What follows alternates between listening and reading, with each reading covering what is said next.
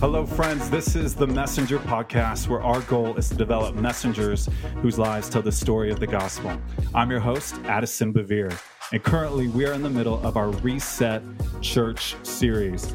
There's some amazing things happening in the global church, but that's not necessarily the story being told. Hopefully, we can present a new narrative by introducing you to emerging leaders who are working to advance the gospel in compelling and creative ways. Today, I'm joined by Paul Sohn. Paul is the founder of QARA, an organization that empowers twenty-somethings to discover their God-given identity and calling. He is an award-winning blogger, leadership coach, and speaker. His blog has been ranked as one of the top fifty leadership blogs to follow, and Christianity Today has named Paul among the top thirty-three under thirty-three Christian millennials to watch. Paul, welcome to the show. I'm so glad you're here. Thanks, Addison. Really excited to be here. Yeah, man. And I, I heard you did a show earlier today with my dad for your podcast. Yes, I did. It was awesome. I'm glad to awesome. be part of the family now. I know, man. I know. This is a it's a lot of uh, a lot of work in one day. It's cool. Well, we we appreciate you taking the time to be on the show. I know you got a lot of things going on, and and I know a bit about you, but I would love for our listeners to get to learn more about you. So why don't you tell us a bit about your journey and why you founded your organization? Sounds good. So uh, I am the founder of a organization called QARA. And for those who don't really know what that means, it's actually a Hebrew word, which means to call.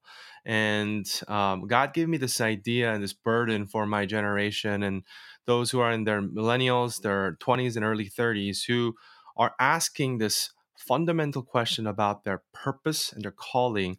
And many of them feel so confused. And that's how I kind of created this organization, because it kind of started out of my own um, story and my own struggles.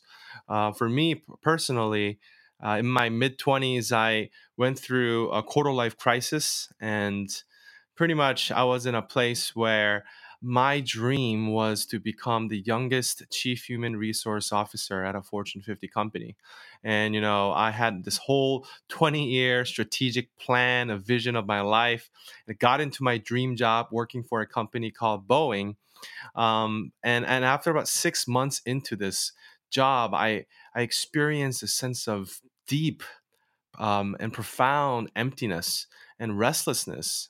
And I honestly didn't know why I was experiencing this, but it came to a point where I was almost experiencing depression. And I remember, uh, you know, long story short, uh, one day just praying out to God. I'm like, God, why am I so empty? And why am I so unfulfilled, God? And as I was making that prayer, um, I, I remember God was saying to me, you know, Paul, you've been asking the wrong questions all your life. And that's when I realized that everything in my life was about what I wanted, you know, what kind of school I wanted to go to, what kind of job I wanted to have. And never right. once did I ask God, God, what is your plan for my life? And that became kind of this fork in the road moment for me, because the next day I got to share this story with my mentor, and my mentor gives me a book called The Call by Os Guinness. And it is one of those books that literally changed my life, because it redefined how I see success. So um, as a result of that, you know, four years into Boeing, I, I said, I can't continue doing this. I need to do something with my life, be more intentional with my calling. Ended up quitting my job at the age of twenty-eight. Didn't have a you know plan B. Pretty much at that point, I knew God wanted me to write a book on this. So um, a, a year later, I wrote a book called Quarter Life Calling, Pursuing Your God-Given Purpose in Your twenties. And you know that became a huge um, journey of itself, because God opened all these doors for me to go and speak to you know millennials uh, in America and in the Philippines and Korea, which is my where I come from, and, and all parts of Asia. And now I'm here. So it's been an incredible roller coaster ride, but it's been a, a amazing journey where God's been leading me. Wow. So what what would you say was the tipping point for you? The day where you're like, I, I have to, I have to make a change. What, what caused that for you? You know, um, I was one of the youngest person in our team. We had a team of about twelve people, and I was like the only twenty something there. And all my colleagues were actually in their early to mid fifties. So there was a guy named, um, uh, Dave, who was asking Steve this this question, like, hey, how how many, um, how much time do you have left to uh, to retire, right? And, and Steve goes, I have one thousand three hundred ten days left. And I was wow. listening to this, and I'm like, what? Like, this guy must be joking, right? Like, he, this guy couldn't be just counting every day, but he was dead serious. And I was like, what is going on? And that's when I realized, like, gosh, like, if I don't do anything with my life and be intentional and steward my calling, this is me in twenty years, you know? And that's when it really frightened me. And that's when I had to do something about my life. And I just couldn't worry about what's going to happen, but I needed to make a dramatic change. And I knew, for me at the time, after four and a half years, I had to quit my job and to move on and really step into my calling. So, Paul, at that time, did you realize that God had a call for your life, that he had a plan for your life? Or was that the first day where you were like, man, God's actually called me to do something, and I, I think I need to figure out what that is? You know, it, it was a more of a merging process, I think, for me. So for four, four and a half years, I wrestled with this question of what is my calling, right? So for me, um, I, I love reading. I love learning. So I started off by reading every single book I can find on this topic on calling. So I started to read all this book and started to ask myself the hard questions. You know, what is my purpose? How did God design me? What what makes me unique? You know, all these important questions. And that's when I realized that God has a calling on my life. And for me, it was all about raising up uh, this generation of leaders who are living their life out of their identity, rooted in Christ, their calling, instead of a, a specific performance-driven attitude, which for me was part of my journey. But being able to be free for that is kind of what I've sensed, what God's been calling me through uh, my, not only just these assessments and reading, but as I was seeking feedback from my own circle of friends, that's what they affirmed for me as well. Yeah. So you were essentially using your career to uh, to bolster this sense of significance. Oh, yeah, for sure. Absolutely. Yeah, yeah.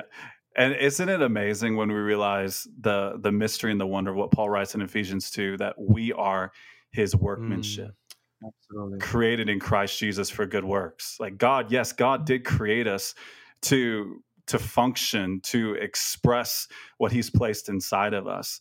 But it's really easy to allow that expression of what he's placed inside of us to become an mm-hmm. idol in our lives. And that often takes the form of a, a certain type of career. And that's a scary thing to do. That's a scary thing to be honest about. And you at twenty-eight years old, you said, you know what? I feel like God has asked me to take this step of faith. And now your life has been opened up in a way where you were no longer looking for status. You were no longer looking for significance. You were actually looking for a way to serve. Mm. You were, you asked God, like, God, what does it mean to serve my generation? Yeah. And then what did, what did he give you? He gave you influence.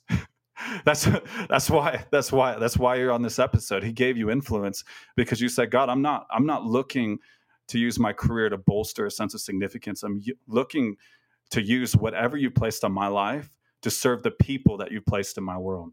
And I think that's beautiful, man. Yeah, I think one of the things I learned throughout this process is I had to die to myself, right? And we, we read that from the epistles and being crucified with Christ. But for me, it, it was a real uh, sense of dying to my ambitions, dying to my ego, dying to my needs and my wants, and actually asking the caller, God, you are calling me for something, and it is not necessarily my version of American dream, but it is what you want. So what is that, God? So being open to that, I think uh, surrendering myself was the number one step of the process in really allowing me and God to, to do things through my life, which has been amazing. Absolutely. I mean, surrender is always the first step of any journey. All right, I want to I want to hone in that conversation on church. Um, since since we're talking about this whole idea of resetting church, you're clearly passionate about calling. So I, I so I want to ask you a question. How do you view that intersection of calling and church? And would would you say that there are a lot of millennials and a lot of Gen Z um, who are walking away from church because they're not finding a calling within church? Oh yeah, absolutely. I mean, I I see it all the time where. Um, young people, generally one of the top questions they're asking is, well, what is my calling in my life, right? Um, or if they're a young professional, how does my work intersect with my faith? And unfortunately, at, at a local church level, these questions are unanswered. And as a result of that, many of them are feeling confused. They don't know what to do. And I feel there's a huge opportunity as a church to be able to provide resources, connections, opportunities, and just a safe space for, for these millennials to come out with their unanswered questions and to really have these authentic dialogues and conversations with others. Maybe it could be someone who's in the same field, but they're twenty, thirty years down the road, and being able to build these authentic connections and uh, community, I think is going to really be a game changer, honestly, for the next generation. Yeah. My dad, he's actually super passionate about that same idea. He wants to see the generations connected mm. and, and see the similar interest groups or the similar vocations be able to, um, to impart that general generational wisdom, and then also to share the innovation that typically comes with, from the younger generation. So there was an earlier episode that we did in this series. Uh, it was with Tyler, and he mentioned that their research shows increasingly more young people do not consider religion or church as a core part of their identity, or you could say as a core part of their calling. Um, what do you think is forming young people's understanding of who they are and what that means concerning what they do? Yeah, I mean, the truth of the matter is, um, only eleven percent of Christians have read the Bible cover to cover. And if you think about millennials, they're they're not getting their sense of values, their beliefs and identity is not being rooted in the Word of God. And as a result of that, they're getting that identity from elsewhere, right? And I think a big part of it is culture, obviously, is what they see. Uh, social media is, is a huge issue because we're the most socially connected um, world we're living in. At the same time, um, a lot of what we see on social media is not reality. And I think because uh, young people, they don't really understand that. They think what they see is reality because we're spending so much time on our phones. That's ha- has significantly impacted how we see ourselves, how we see the world. Yeah. And would you, would you say one of the reasons why young people don't feel safe to navigate the issues that they're facing because of what culture's putting in front of them, because of what they're facing in their day-to-day lives, is is because they don't feel like church is a safe place for them to grow? Oh, yeah, absolutely. I think that's uh, really important because um, we're living in a really interesting age. Uh, Barna calls it the digital Babylon, right? And it's it's really interesting if you think about that word, because today, where a lot of the millennials and the Gen Z are growing up in is very much like the Babylonian uh, exile, and where where D- Daniel and his friends, they're living in an environment that is completely, um, you know, post-Christian. Uh, and for many of us, uh, the, the idea of Christian values, Christian Uh, moral ethics, it doesn't resonate anymore compared to fifty years ago, right?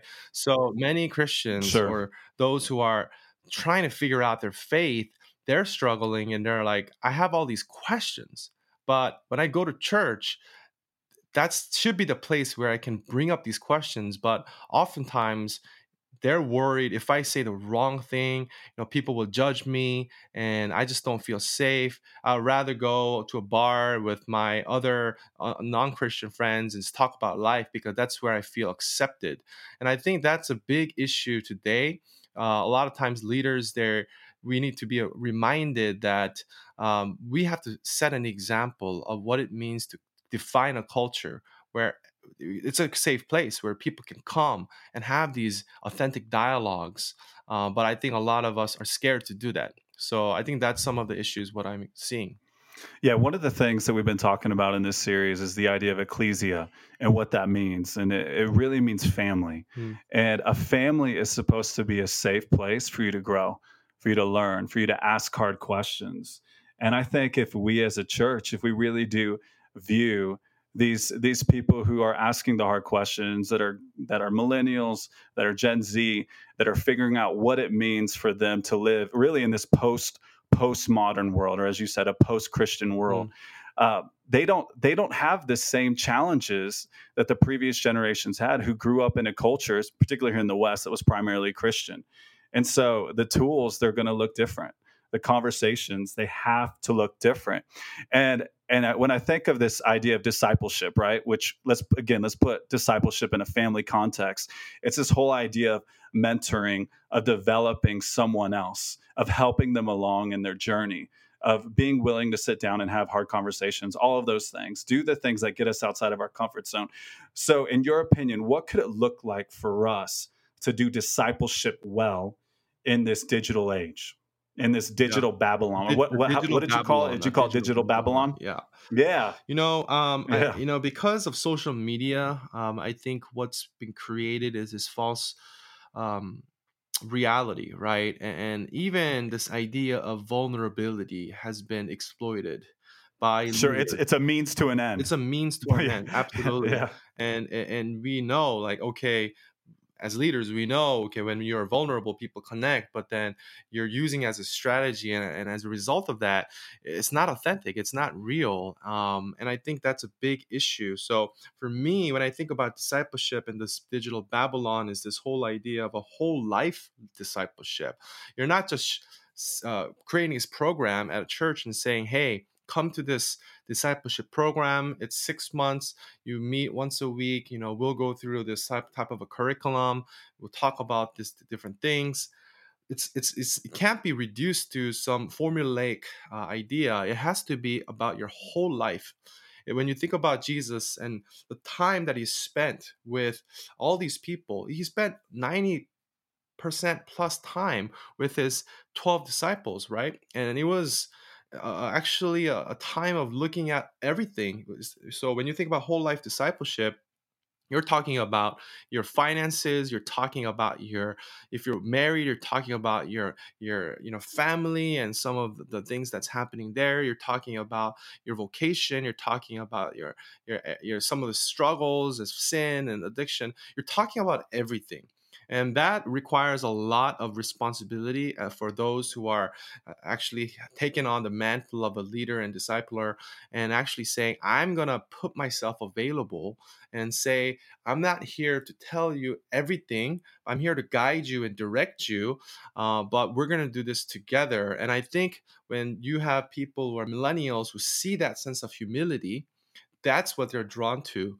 Um, you know, we don't want just the answer. Um, we can get that from Google or others. What we're looking for is someone who is desperate to live it out and to do it together, and a guy to be able to, you know, be there with the, the person. I think is going to be huge. So, Paul, what I'm hearing you describe yeah. is relationship. I mean, all of this has to be done within the context of relationship. I love, I love what you said. This can't be reduced to a formula. Like, yes, formulas have their place. They do, but it's about relationship. It's always been about relationship. God loved the world. He loved the cosmos. And so he did something incredibly personal. He became a person so that he could live in relationship with us, so that he could model what this looks like. He didn't just give us a list of rules and regulations. He, he revealed the nuances of the art of being human, of laying our lives down, of doing all the things that we're called to do as a follower of Christ. He gave us an example, and he also sent his Spirit so that we as his church could build for his kingdom, so that we could reveal that new way of being human. Mm. And that cannot be done without relationship. And so I love, I love, I love how you hit on that so strongly. Yeah. Uh, so quest- another question for you. So how, something pretty practical, how can the local church continue to share the truth of God's word? Because the reality is, I mean, we know this, God's word, it's it's timeless. It transcends culture. Um, however, it's also very timely. And we see that when we read the word of God, it speaks to us differently in the different seasons of our lives. But how can we as a church stand firm for truth, but be very innovative and relevant in how we reach yeah, I think the, a, a the younger generations? Thinking about um, reaching out to younger generation is really... really thinking through how we um, think about vocational discipleship. So I talked about whole life discipleship, and a key part of that, I think, is vocational discipleship. Barna Group did a study, and one of their research actually says millennials who stay connected to a local church are four times more likely to say that my church teaches me how the Bible relates to my career. And the reason why, if you think about the statistics... Hold on, hold on, Paul. That was yeah. so good. I actually want you to repeat that. Sure. So millennials who stay connected to a local church are four times more likely to say, my church teaches me how the Bible relates to my career. Wow. That's that's just I, just take just run with yeah. that. Everyone out there, just run with that. and, and and the reason why I think it's so important to rethink how we do church is because um, so many times we think about church, it's about extracting more time, more money from you know the people who are coming to, coming to the church instead of celebrating the people who actually disengage from the institution because they're spending the time elsewhere being more missional, right? And I think a big part of vocational discipleship will help create more curiosity and actually meet the actual needs of a lot of this next generation who are considering career as central to their identity. And they're wanting to figure out, what does it mean to be a Christian at work, right? They want to see real examples. They want to hear from real people. I'm not saying pastors, they're not equipped to talk about this. It's very important. They do talk about the theology of work. But within the church, there's so many role models. There's so many great men and women of God in, who are working in the different sectors. And what can the church do is by creating connections, creating opportunities, forums, different kind of sessions to be able to talk about what does faith look like in the field of education, sure. the field of finance, the field of entertainment. And as the church talks about that and brings up more of that, I think that is going to be something where young people are going to be like, wow, like I want to be part of an organization, a church like this, because this is what's so important to me. Yeah, so what, what I'm hearing you say is we have to break down this division of the sacred and the secular. Yeah. And I look I look at Jesus's life, and no one was better at messing with people's concepts of the sacred and the secular than Jesus. Mm. And and then unfortunately what we did, even though like Paul makes these radical statements, like we are God's temple in First Corinthians three, everywhere that we go, God's temple goes with us, when he's talking yes. about the fact that we are We are essentially full of his spirit, because we are full of his spirit. We are his temple. We don't we don't realize the magnitude of a statement like that. And so what we do is we confine the, the sacred expression of church to a two-hour window on Sunday morning mm-hmm. or an hour Bible study or whatever, instead of allowing people to see their everyday lives as sec- as sacred. And what it does is it creates this hypocrisy in people, because they're like, well, I'm, I'm one person when I'm in the church, but then I have to be an entirely different person when I'm out in the world, because we haven't dignified what it means to be the people of God in quote unquote secular spaces.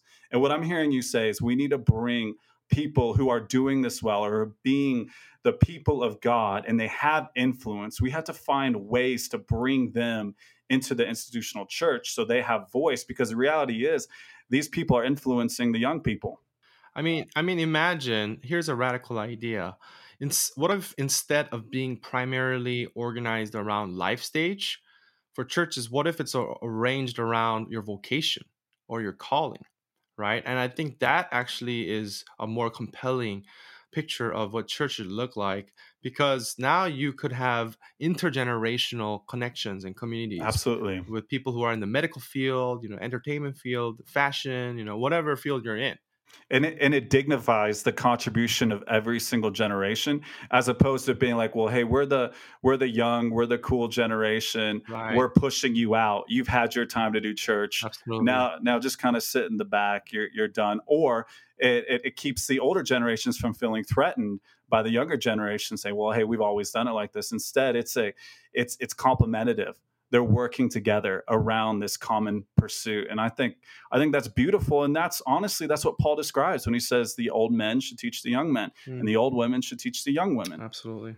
That's good. So, so Paul, we've we've been going for a little while. So I'm going to ask you, I'm going to ask you this, this last question to wrap it. Okay. Sounds good. As, as you know, the name of the series is Reset Church. So in your opinion, how can or how does the church thrive in future generations? Yeah, um, that's that's really really a good question. Um, I think as I think about this question, I, I mean it's a it's a big question, but for me, I cannot diminish the importance of role models, and I think it's so important to um, highlight role models in the church, because the truth is we become who we admire, right? And I think for the church to continue to thrive for generations and generations, um, young people, they're looking for people. Um, we're living in a fatherless generation. And um, Addison, you have the privilege to being fathered by someone like John Bevere, Lisa Bevere. But right. I'm, other, a, I'm, the ex- I'm the exception. You're the exception, for sure. But I mean, others, they would be hungry for people to Uh, to guide them, disciple them, um, and, and to model what it means to be a follower of Jesus Christ. And unfortunately, I think that's being um, that's one of the things we're missing today is real life examples, not just pastors. I'm not just talking about pastor. I'm talking about servants of God in every sector, whether you are a doctor, a, a lawyer, uh, you know, someone who is working in um, manufacturing, you know, someone who is in whatever field, if you're a barber, whatever, whatever field you're in, how can we showcase the importance of role models and as a church uh, connect generations together? Because there, I think there's a lot of magic and beauty happens within that. So being able to, as a church, um, create a community of people who are able to revolve around a sense of vocation and calling, and, and leverage the power of mentoring and discipling as one of the tools to be able to really create a thriving church. I love that. I love legacy, and that's and that's what I'm hearing you say, Paul. I wish we could continue to go on, um, but before we close, I want to give I want to give people more information in case they want to connect with you. How how do they do that? Where do they go to learn more about what you're all about? For sure. Um, I mean, you guys can connect with me on social media, on Instagram, Facebook, or um, for my personal kind of uh, blog where I talk a lot about leadership. You can go to paul sohn dot org or more resources or opportunities to learn about millennials and calling. You could go to Q A R A dot org as well. So, Paul, thank you so much for the time today. It's been a pleasure. Thanks, Addison, man. Yeah. It's been a pleasure. Yeah, it's been it's been neat getting to do this. And uh, for everyone tuning in today, just remember, if you haven't subscribed, be sure to subscribe so you don't miss the next episode of our Reset Church series. And also take a moment to write a review and let us know what you think, and let us know what you want to hear us talk about. And if you love this episode, which I know you did, be sure to share it with your friends, because that's what friends do.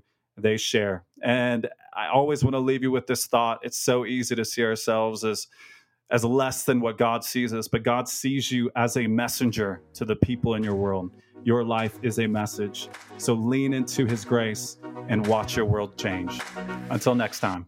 Thanks for listening to the Messenger Podcast. Let us know your thoughts by leaving a review, and be sure to subscribe and share these episodes through iTunes. You can connect with us through Facebook, Instagram, and through our website at messenger international dot org. Until next time.